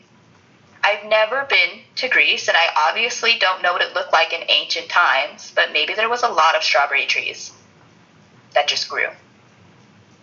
They were just fucking everywhere. He was definitely that little kid, covered like fingertips red, mouth red, comes back to the cave. His mom was like, Are you eating strawberries again? I just made this roast. He has them in his pockets. That was him. His number is 4 and 8. The fourth day of the month is his birthday. That was how that was phrased. I took that to be the fourth day of every month. the fourth day of the month. When the fourth day comes every month, that is his birthday. It did not specify a month. So, I'm not going to think about it too hard. I'm sure he very much appreciates July 4th when Americans get down. Because he's like, yes! They're not celebrating you, Hermes. I don't care. Fireworks are happening. His sacred plant is the crocus. If you know, there is mythology for the crocus. That was a person. And then they were a plant. As Greek mythology does. I was gonna say, So- just like Minthe the nymph. hmm And then she was a mint plant. Yeah, Crocus was a nice young man, who then was a dead young man, who then became the Crocus. I think that was another one of Hermes' lovers. I think he was fond of Crocus. Also, I think he killed Crocus on accident. I'm not going to read you the myth because I'm not going to pull it up, but I think that's what happened. Then he felt bad, like most of the deities do, and then turned him into a plant, as if that means something. He's dead. He's a plant now. Some stones are marble or alabaster. And metals like silver, gold, and copper, which is anything used to make currency, can be associated with him. He likes the moolah. Just give him your loose change. Honestly, that is what I do. I just I give him my loose change. Not all of it, some of it. Some of it I want. Colors that can be associated with Hermes are red, purple, silver, gold, copper. Colors that you would associate with trade or merchants, coins or plushness, as in like, you know, fertility and green grass and stuff. Wednesday is his day since he was identified with Woden, which I said is the German name for Odin, which is where we get Wednesday. You didn't know. Which I think is the best thing to learn because once you learn, like, oh, Odin is represented by Wednesday, I'm like, well, how? Because it starts with a W. That's how. That's how. The Germans, not the Norse. The Greeks called the day Hemera Hermu, the day of Hermes. His planet is Mercury, which is named after the Roman god Mercury, but the Greeks called the planet Aster Hermu, which is the star of Hermes. We are now we're at the bottom. I tried very thoroughly to find like offerings and things you could put on the altar and things you could do to venerate because I want to know, but also it's very nice to hear about the spirit, but then afterwards I'm like, well, like what do I do about that? So I'm going to tell you. Traditional offerings, as in offerings like back in the day, hypothetically, I'm sure maybe some of these are subject to debate because I'm not an ancient Greek, but some traditional offerings include frankincense, myrrh, burn some of that for him.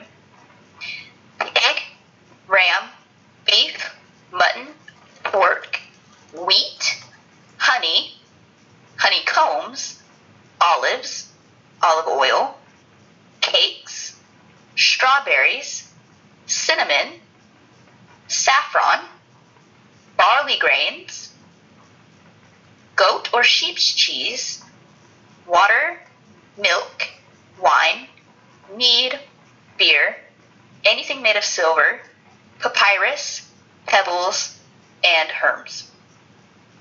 He is a meat eater. And clearly he just likes to eat in general. It's probably all them gymnastics he's doing. Uh, he's just hungry. As he should be. Same. He's a growing boy. A spirit, a growing boy. Some modern offerings, because some of that, not. Uh, sometimes when I see offerings, there's a part of me that goes, not only do I not want to do that, uh, I don't. Like I don't eat pork, so I'm like I don't want to buy pork and like cook it and like put it there. I don't want to do that. I don't eat that. It's like that is one thing I prefer not to do. Thank you. And some stuff is just hard to find.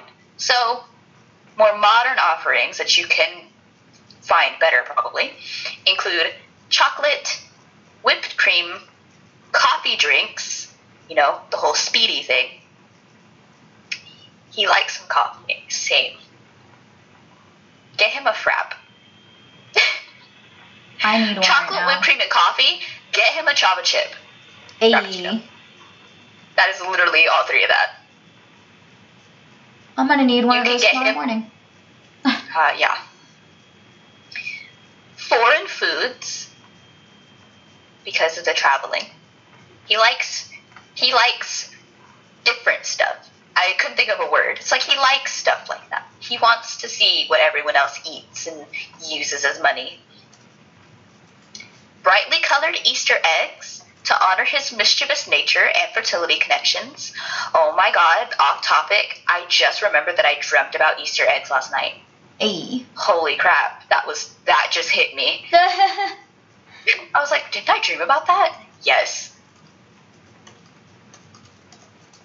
Blueberries granola almonds walnuts pecans. You can get him absinthe. I'm not going to get him absinthe but you can i don't know if i want that in my house beer gin vodka. I can get down with the vodka. That's fine. right. Red Bull, because you know, energy, speedy. I don't actually know if I want Hermes to have Red Bull. Oh, I just drank this whole energy drink. He probably would have liked some. Sorry. Dry white wine to honor his smart side, the whole logical communication shaman side. And red wine to honor his death spirit side, his psychopomp side. So both. Maybe preferably both together.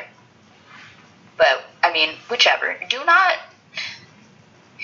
Let me just. We've said this before, but it's been a while. Don't, like, go poor trying to, like, buy everything on an altar or do everything. Please don't do that. No, honestly. Go to Goodwill. Some spirit, no, for real. Some spirits, I'll be dead ass. Some spirits want you to do that. Like some spirits are like bougie. But unless you are dealing with that kind of spirit, and you can also petition them to um, give you the money to do that, don't go broke trying to do all this stuff, please. You can also offer blessed moon water, especially in Virgo, Cancer, or Gemini. He likes storax incense. I don't know what that smells like, but there.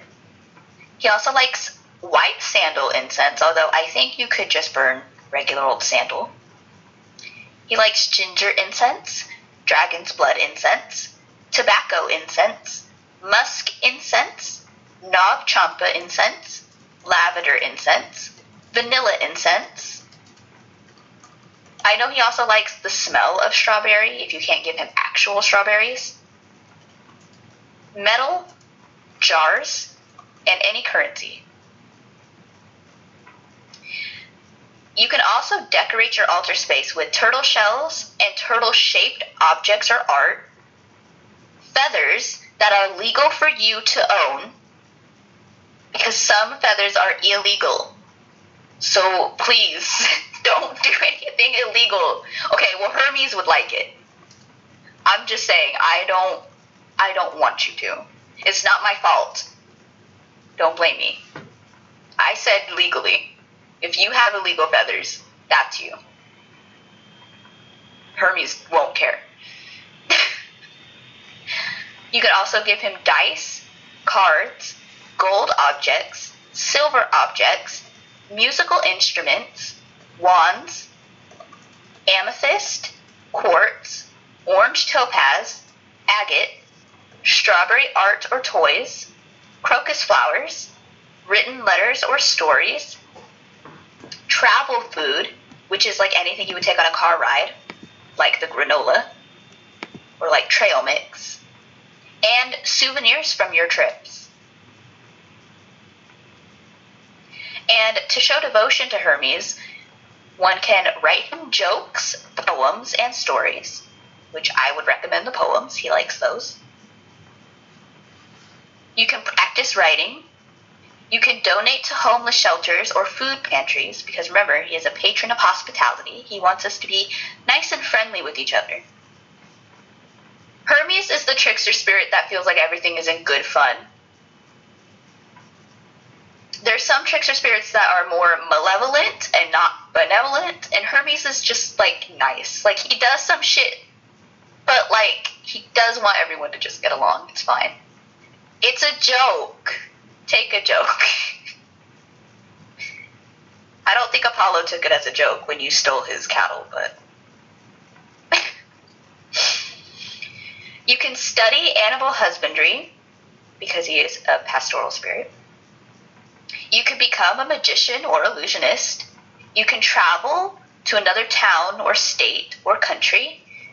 You can try an activity that requires luck, like cards or dice games. You can learn astronomy and astrology because his mother was a star. She is a Pleiades. You can honor the dead. You can learn about your ancestors. You can pick up a sport, especially gymnastics or boxing, because he likes those. You can just work out in general. You can give a few coins to a homeless person.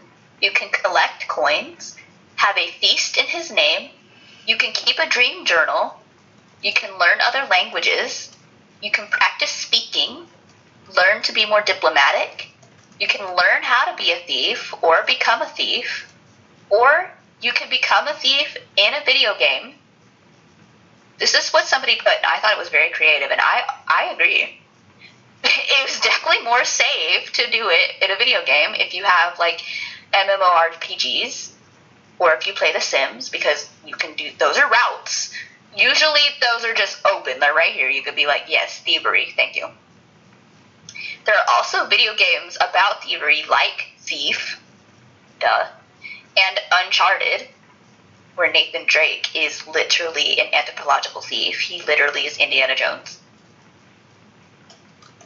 So if you're not, if you don't have the balls to be a thief, because I am not going to say nothing else about it. Hermes doesn't care. So you don't have to take my moral compass. I'm not going to say I've never stole, because I have been a child. don't say you never stole nothing. Everyone has. Whether or not you gave it back, that's debatable. I couldn't give it back. It was gum in my mouth at the Oh. time. you already ate it. I sure did. uh, if you don't have the fortitude to be an actual thief, you could just pretend to be one in a video game. He wears many hats, as most spirits do,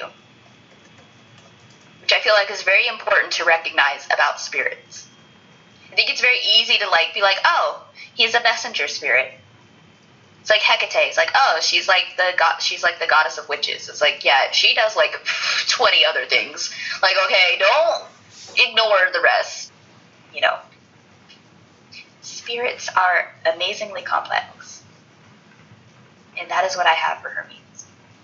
Oh, I'm sure he appreciated all of that, hearing me talk about everything he's done.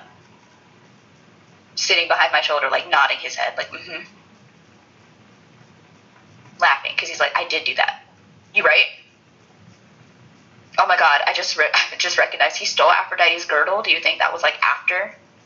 Could you imagine if somebody like slept with you and then they stole your stuff? Listen, I'd them. somebody would be dying. Like literally, can you imagine Aphrodite is laying there asleep, and he's like putting his pants on, and the girdle's just laying there, and he's like, "I'll take that. I'll just take that with me, thank you." So, I recognized he's definitely one of my spiritual allies. And I will also say, aggressive is not the word, but definitely um vocal. That's the word. He's like, I'm not sure about anybody else. I have a few inklings. He didn't mind stepping forward. He said, "I'm here, bitches. I'm the only As one that soon as I matters." as soon as I had an inkling and I had the thought, he was like, Oh, finally. Oh my god. Girl, I've been sitting here every day. Every damn day listening to you. Like, girl, where are you at? Thank you for recognizing me. Finally. Hello. Took you I also thought it forever. I also thought it was very interesting that his mom is a Pleiades, is one of the seven Pleiades, because Pleiades are part of the constellation Taurus. Oh, Yup. I was like, you know, Hermes, you're right. It all makes sense. it all I comes together. I was like, hmm, okay. So, tying it all together, I feel like because because Hermes is a mythical figure who wrote the Hermetica texts, if you wanted to go the Greek route to get into the Akashic records, you could uh, dial Hermes' number. Just dial him up. Be like, "Hey, bro, can you help me out?" Hey, could you? Can I get there? Can you get me there? Hermes is like, yeah, I might be able to do. What are you gonna do for me? I very well might. Yeah, I could do. What about it? what is your media? What is your media since you did the Akashic record? Okay. So. Uh, sorry, I have to like re. Like re re. I've been trying to type this paper this whole time. One of them at least, the easier one. Even though I still have math problems to solve, but I had to take a break. Anyway, From the math? from the math. I'm like five questions away from being done with that portion. Anyways, the that's besides the point. I am going to talk about for my media a very specific episode from Avatar: The Last Airbender, an episode from season two, specific again specifically. It's season two, epi- episode ten. Now, obviously, most of us aren't going to remember specifically what episode 10 of Avatar The Last Airbender is, but anybody who has watched Avatar The Last Airbender will remember that episode 10 is the library episode when I say the library. Because there is only one library episode in the entirety of Avatar The Last Airbender. So I've got the synopsis up here. It looks like it's actually a synopsis. So, no, this is just the whole plot of the episode. Not going to read that. But there's an overview, so I'll read that and then go into it. Anyways, so here's the overview. At a de- desert oasis, the group encounters a professor who tells them of a hidden library overseen by a spirit in the desert. Inside, Sokka discovers a crucial weakness of the Fire Nation that has the potential to end the war. The date of an upcoming solar eclipse, which will cripple the Firebender's abilities. The spirit of the library, Wang, uh, Wan Shi Tong, refuses to allow them to leave with the knowledge and sinks the library into the sand. The team narrowly escapes the library but is devastated by the loss of Appa, who is captured by the sandbenders in their absence. So, the the I whole remember this episode. yeah. So the the whole point of this this uh, the whole point that I bring this episode up is the library. Um, I'm trying to remember how like what kind of information the library had. Obviously, it had a lot of information. I want to say it had the information of the world, like just in general That that deep shit. that deep shit. There was a lot there. They could spend tons of time there and still not read everything they needed to read. Wow, this synopsis really is just scene by scene. Hold on, I just read the first sentence and it says the scene opens up with Aang sitting on the ground looking over a vast savanna landscape. What? Wow. That Just- is not a summary, bro. Just let them read the episode or just let them watch the episode. Let them read the episode. See? But you are reading it.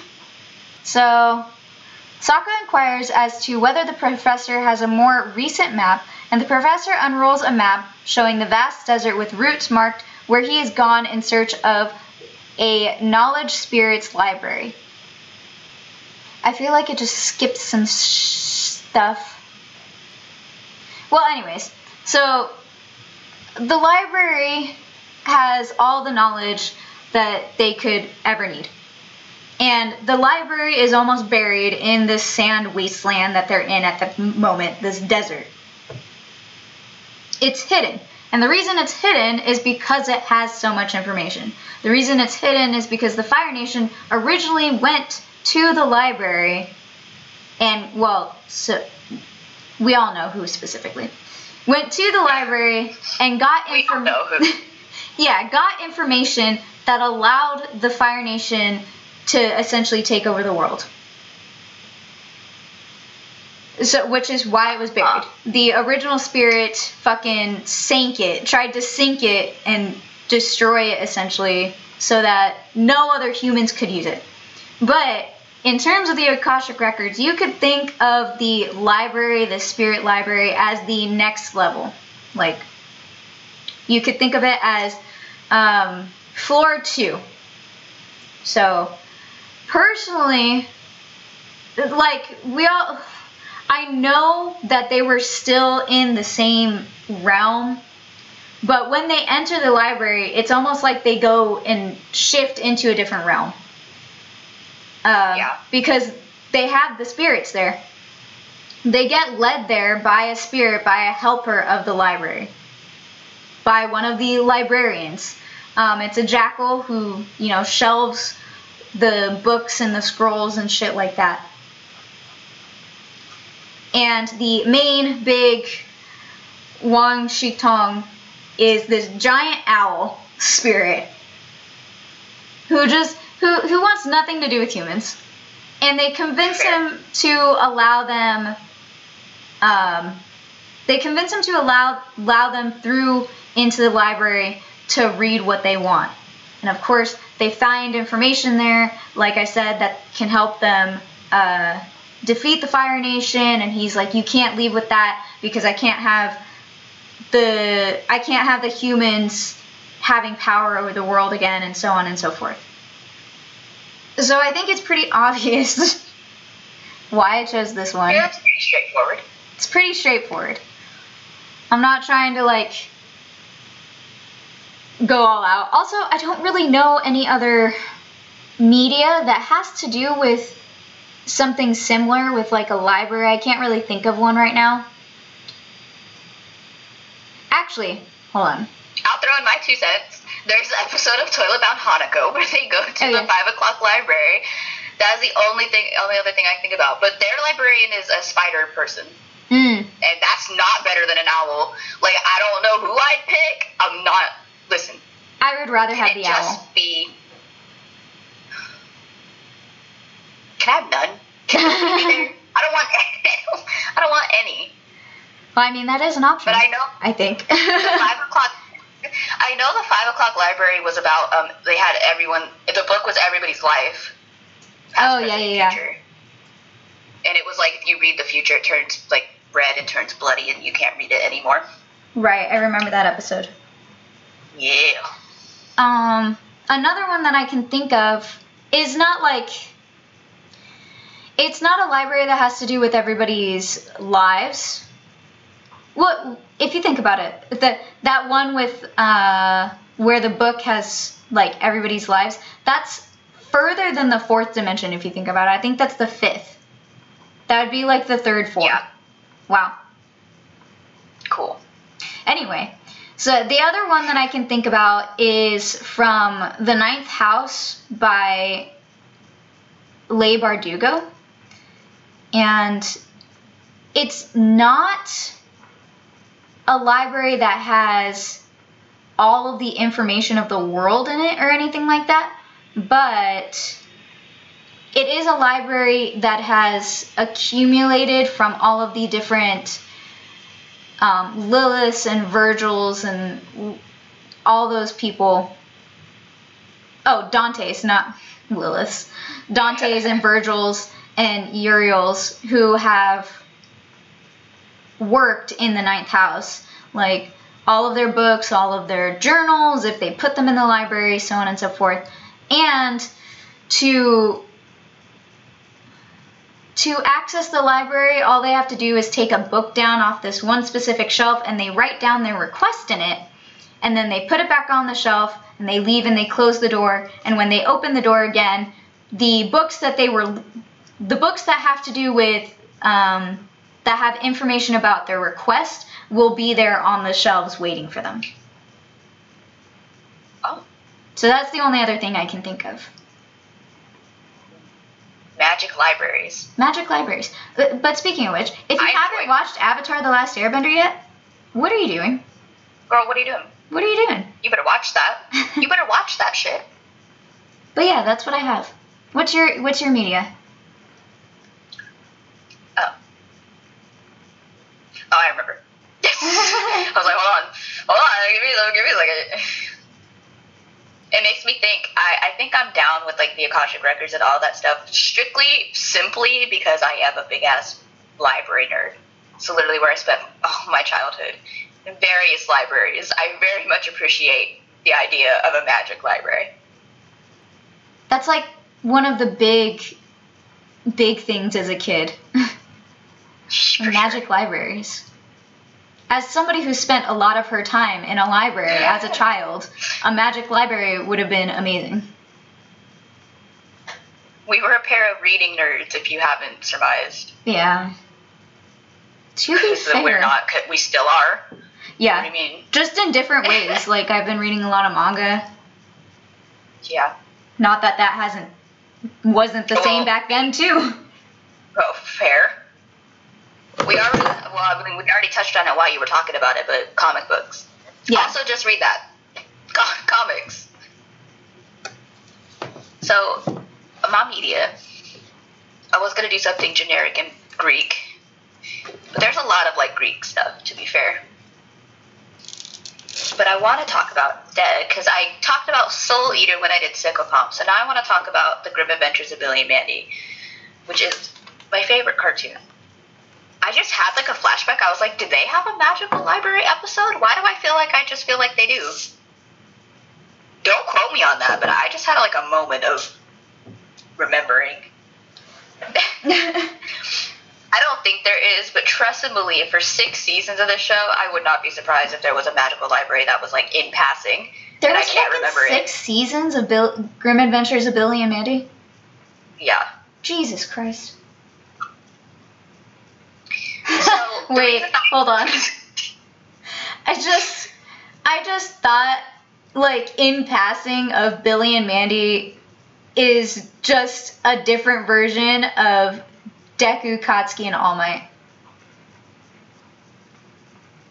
And that's in a weird way, yeah. like you got you got Mandy who would be Katsuki. You got Billy who would Yeah. be Deku, except Deku's a way lot smarter. Fair. And then you got fucking Grim, and All Might's uh, just a whole ass skeleton. He's just a bag of bones. Honestly, he's literally just a walking piece of skeleton. He's just a bag of bones, and he's got a terrible sense of humor. So, let me let me explain to y'all. If you haven't seen The Grim Adventures of Billy and Mandy, really just showing my age for these episodes. Uh, I'm talking about this. I'm not old, but some of y'all are probably going to be 13 listening to this, so I'm old to you. The reason I want to talk about this is because of the whole deal thing. Because if you noticed, well, actually, if you noticed, I didn't talk about Hermes cutting any deals because he is what we call a thief. You don't make deals. But I'm sure there's mythology of him negotiating because he's also a spirit of communication. Fully, fully believe Hermes is the kind of person to be like, okay, what are you going to do for me, though? And trick you. Trickster spirit definitely trick you into giving him something. Let's not, don't get me started. So, the whole point is that Mandy tricks Grim. We're not Billy too, but not, no. But Mandy tricks Grim into being their best friend forever. Full on Grim Reaper. There is an old Swedish movie, and I mean old like from the 30s and 40s.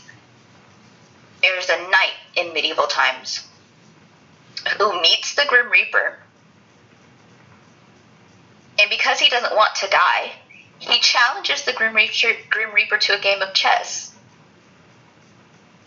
Which, of course, I, the challenge is pretty obvious. If the Grim Reaper wins, he goes. If the if the knight wins, he doesn't go. That I know, at least that touches on the the why this exists. I know this old ass movie. It's in Swedish, I think, so you have to read subtitles, but it's pretty good for an old movie.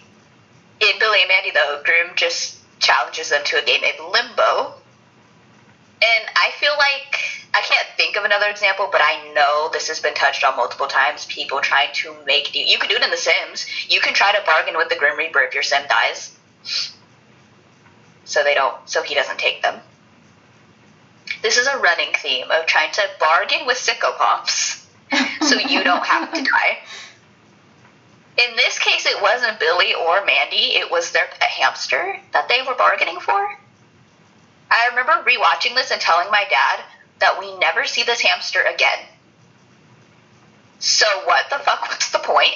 because I swear to God, we never see the hamster again.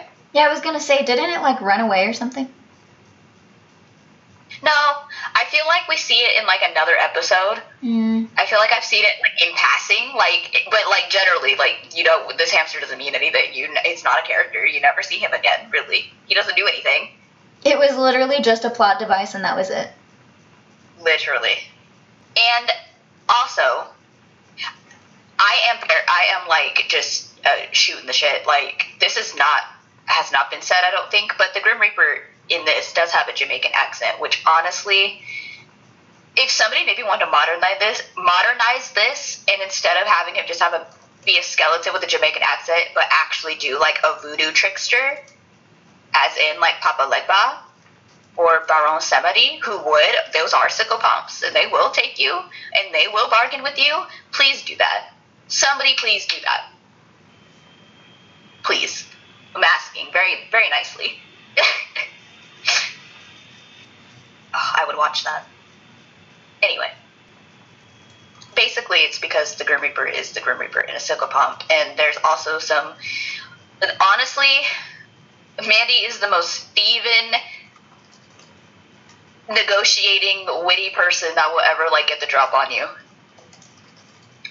I definitely feel like she's she would be more of a Loki person than a Hermes person, but I definitely feel like Hermes would sit there and be like, you know what? Respect. My, my, I don't mind her. She's a little bit evil, but that's okay. I had another thought, and I was just trying to remember. Oh, the goddess Eris is a character, and she does have her golden apple that she uses. That is the whole point of Paris and Athena and Aphrodite and Hera and what have you. the whole point is that stupid ass golden apple because Eris didn't get invited to the whatever. It is just too much. But when you're the goddess of chaos, does it matter? No. No. The Grim, the Grim Adventures of Billy and Mandy is very esoteric. It's why it was one of my favorite cartoons as a kid. I've been doing a lot of inner child work, so that's not even. But there's like Cthulhu, there's like the Boogeyman, there's Dracula, there's a lot of. There's I remember there's an episode with um. Oh my gosh, what is it? A sentient bike, which reminds me of that one Stephen King story with the car.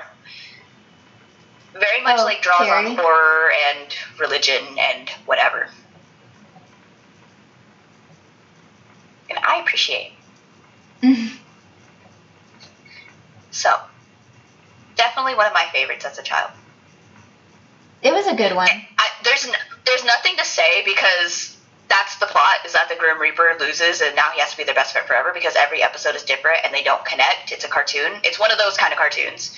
So there's no plot for me to explain to you. Every episode is different. There is like they do like satire for Harry Potter. That's also good. It's not one of my favorite episodes, but I I watched it. I've seen it. I enjoy it. It went from it says 03 to 2007. Wow, six seasons in four years? Yeah. What the crap? Oh. Let me back up. It first aired, no, 2001 to 2007. Oh, okay. That makes more sense. Yeah, that makes a lot more sense. Woo.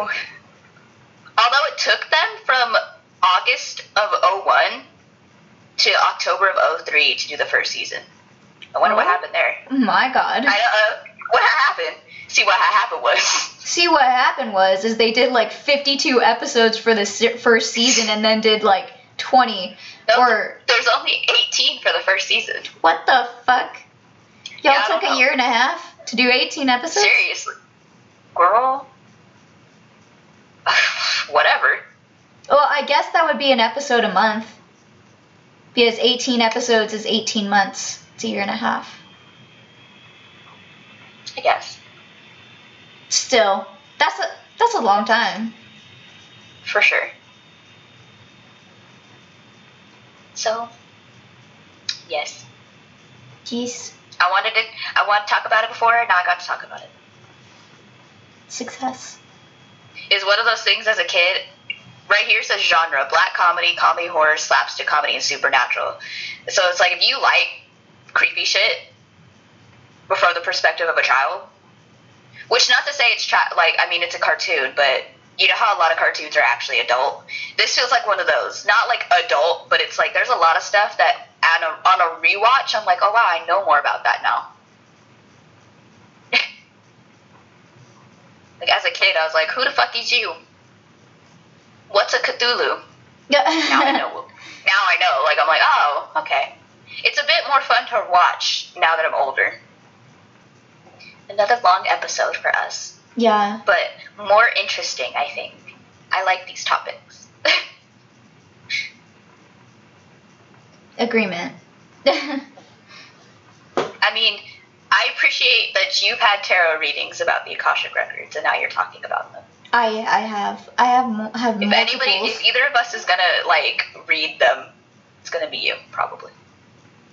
Ho- here's to hoping. Shit. I fully believe. With your, we were just talking about lucid dreaming. With your astral body always trying to be somewhere else, I'm sure it's gonna find its way there.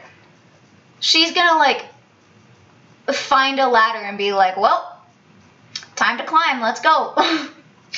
Like you're gonna end up in on one of those floors. I'm sure. Your astral body just knows it's trying to get there. That's where it's trying to be. I mean, with all the past life stuff and everything, yeah, been trying. For sure. Destined, I think you are. Destiny.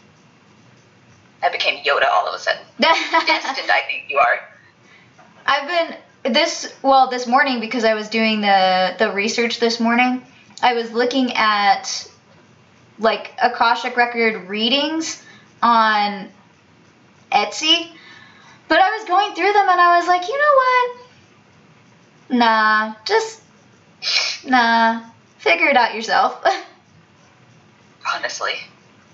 I think it'd still be cool, but I just don't like because I don't know any of the the readers on there. I don't really trust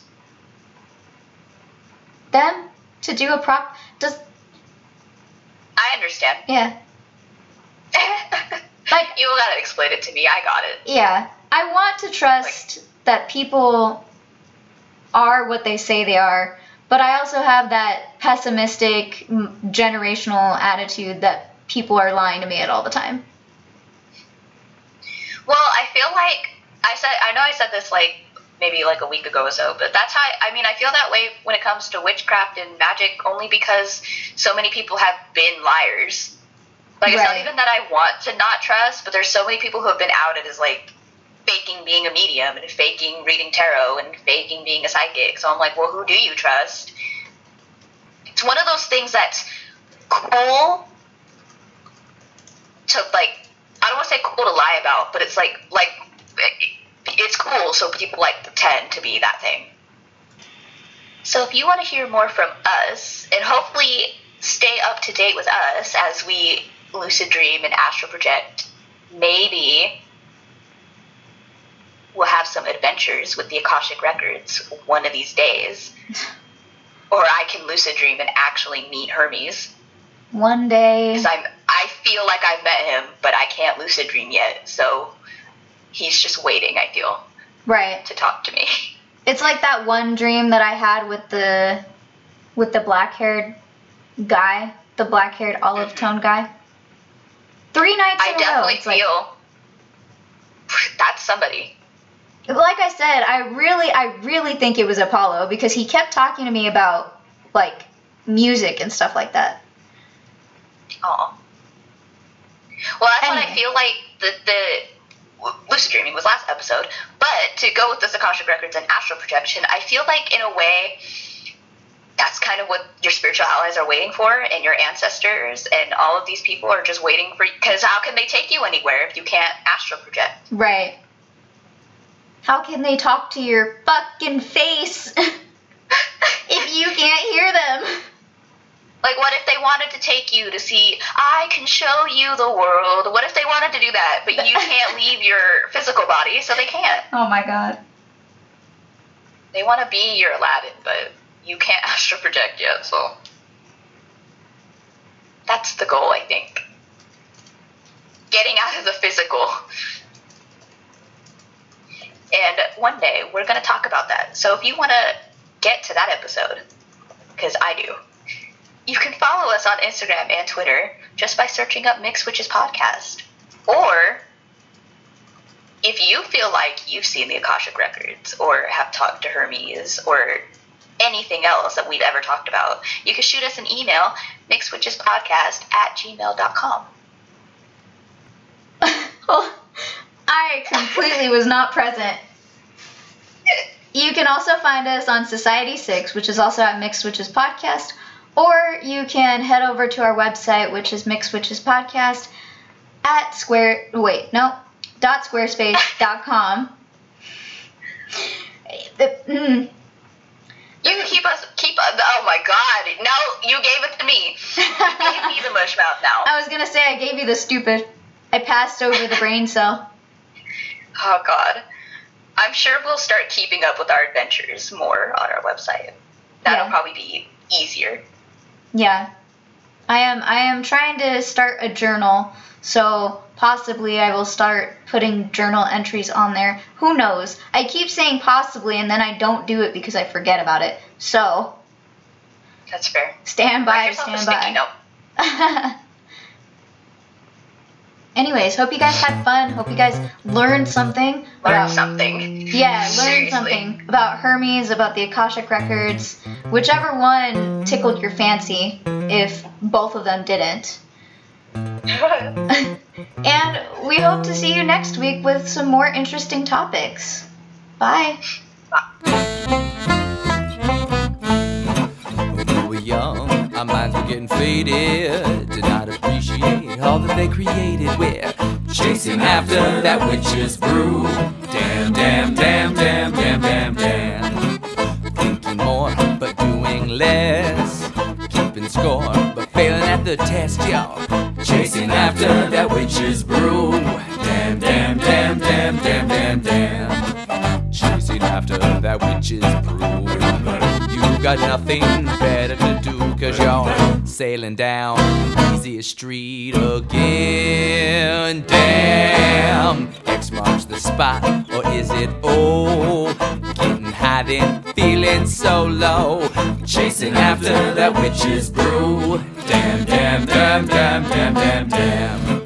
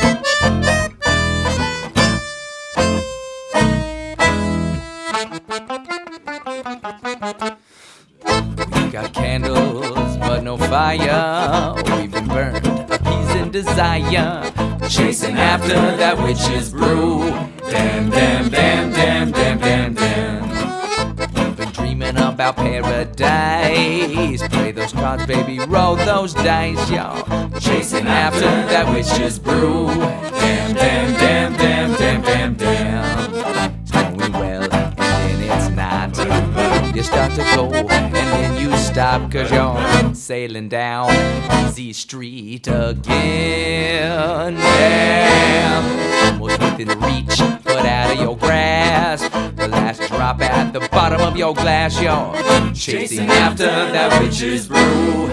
Damn, damn, damn, damn, damn.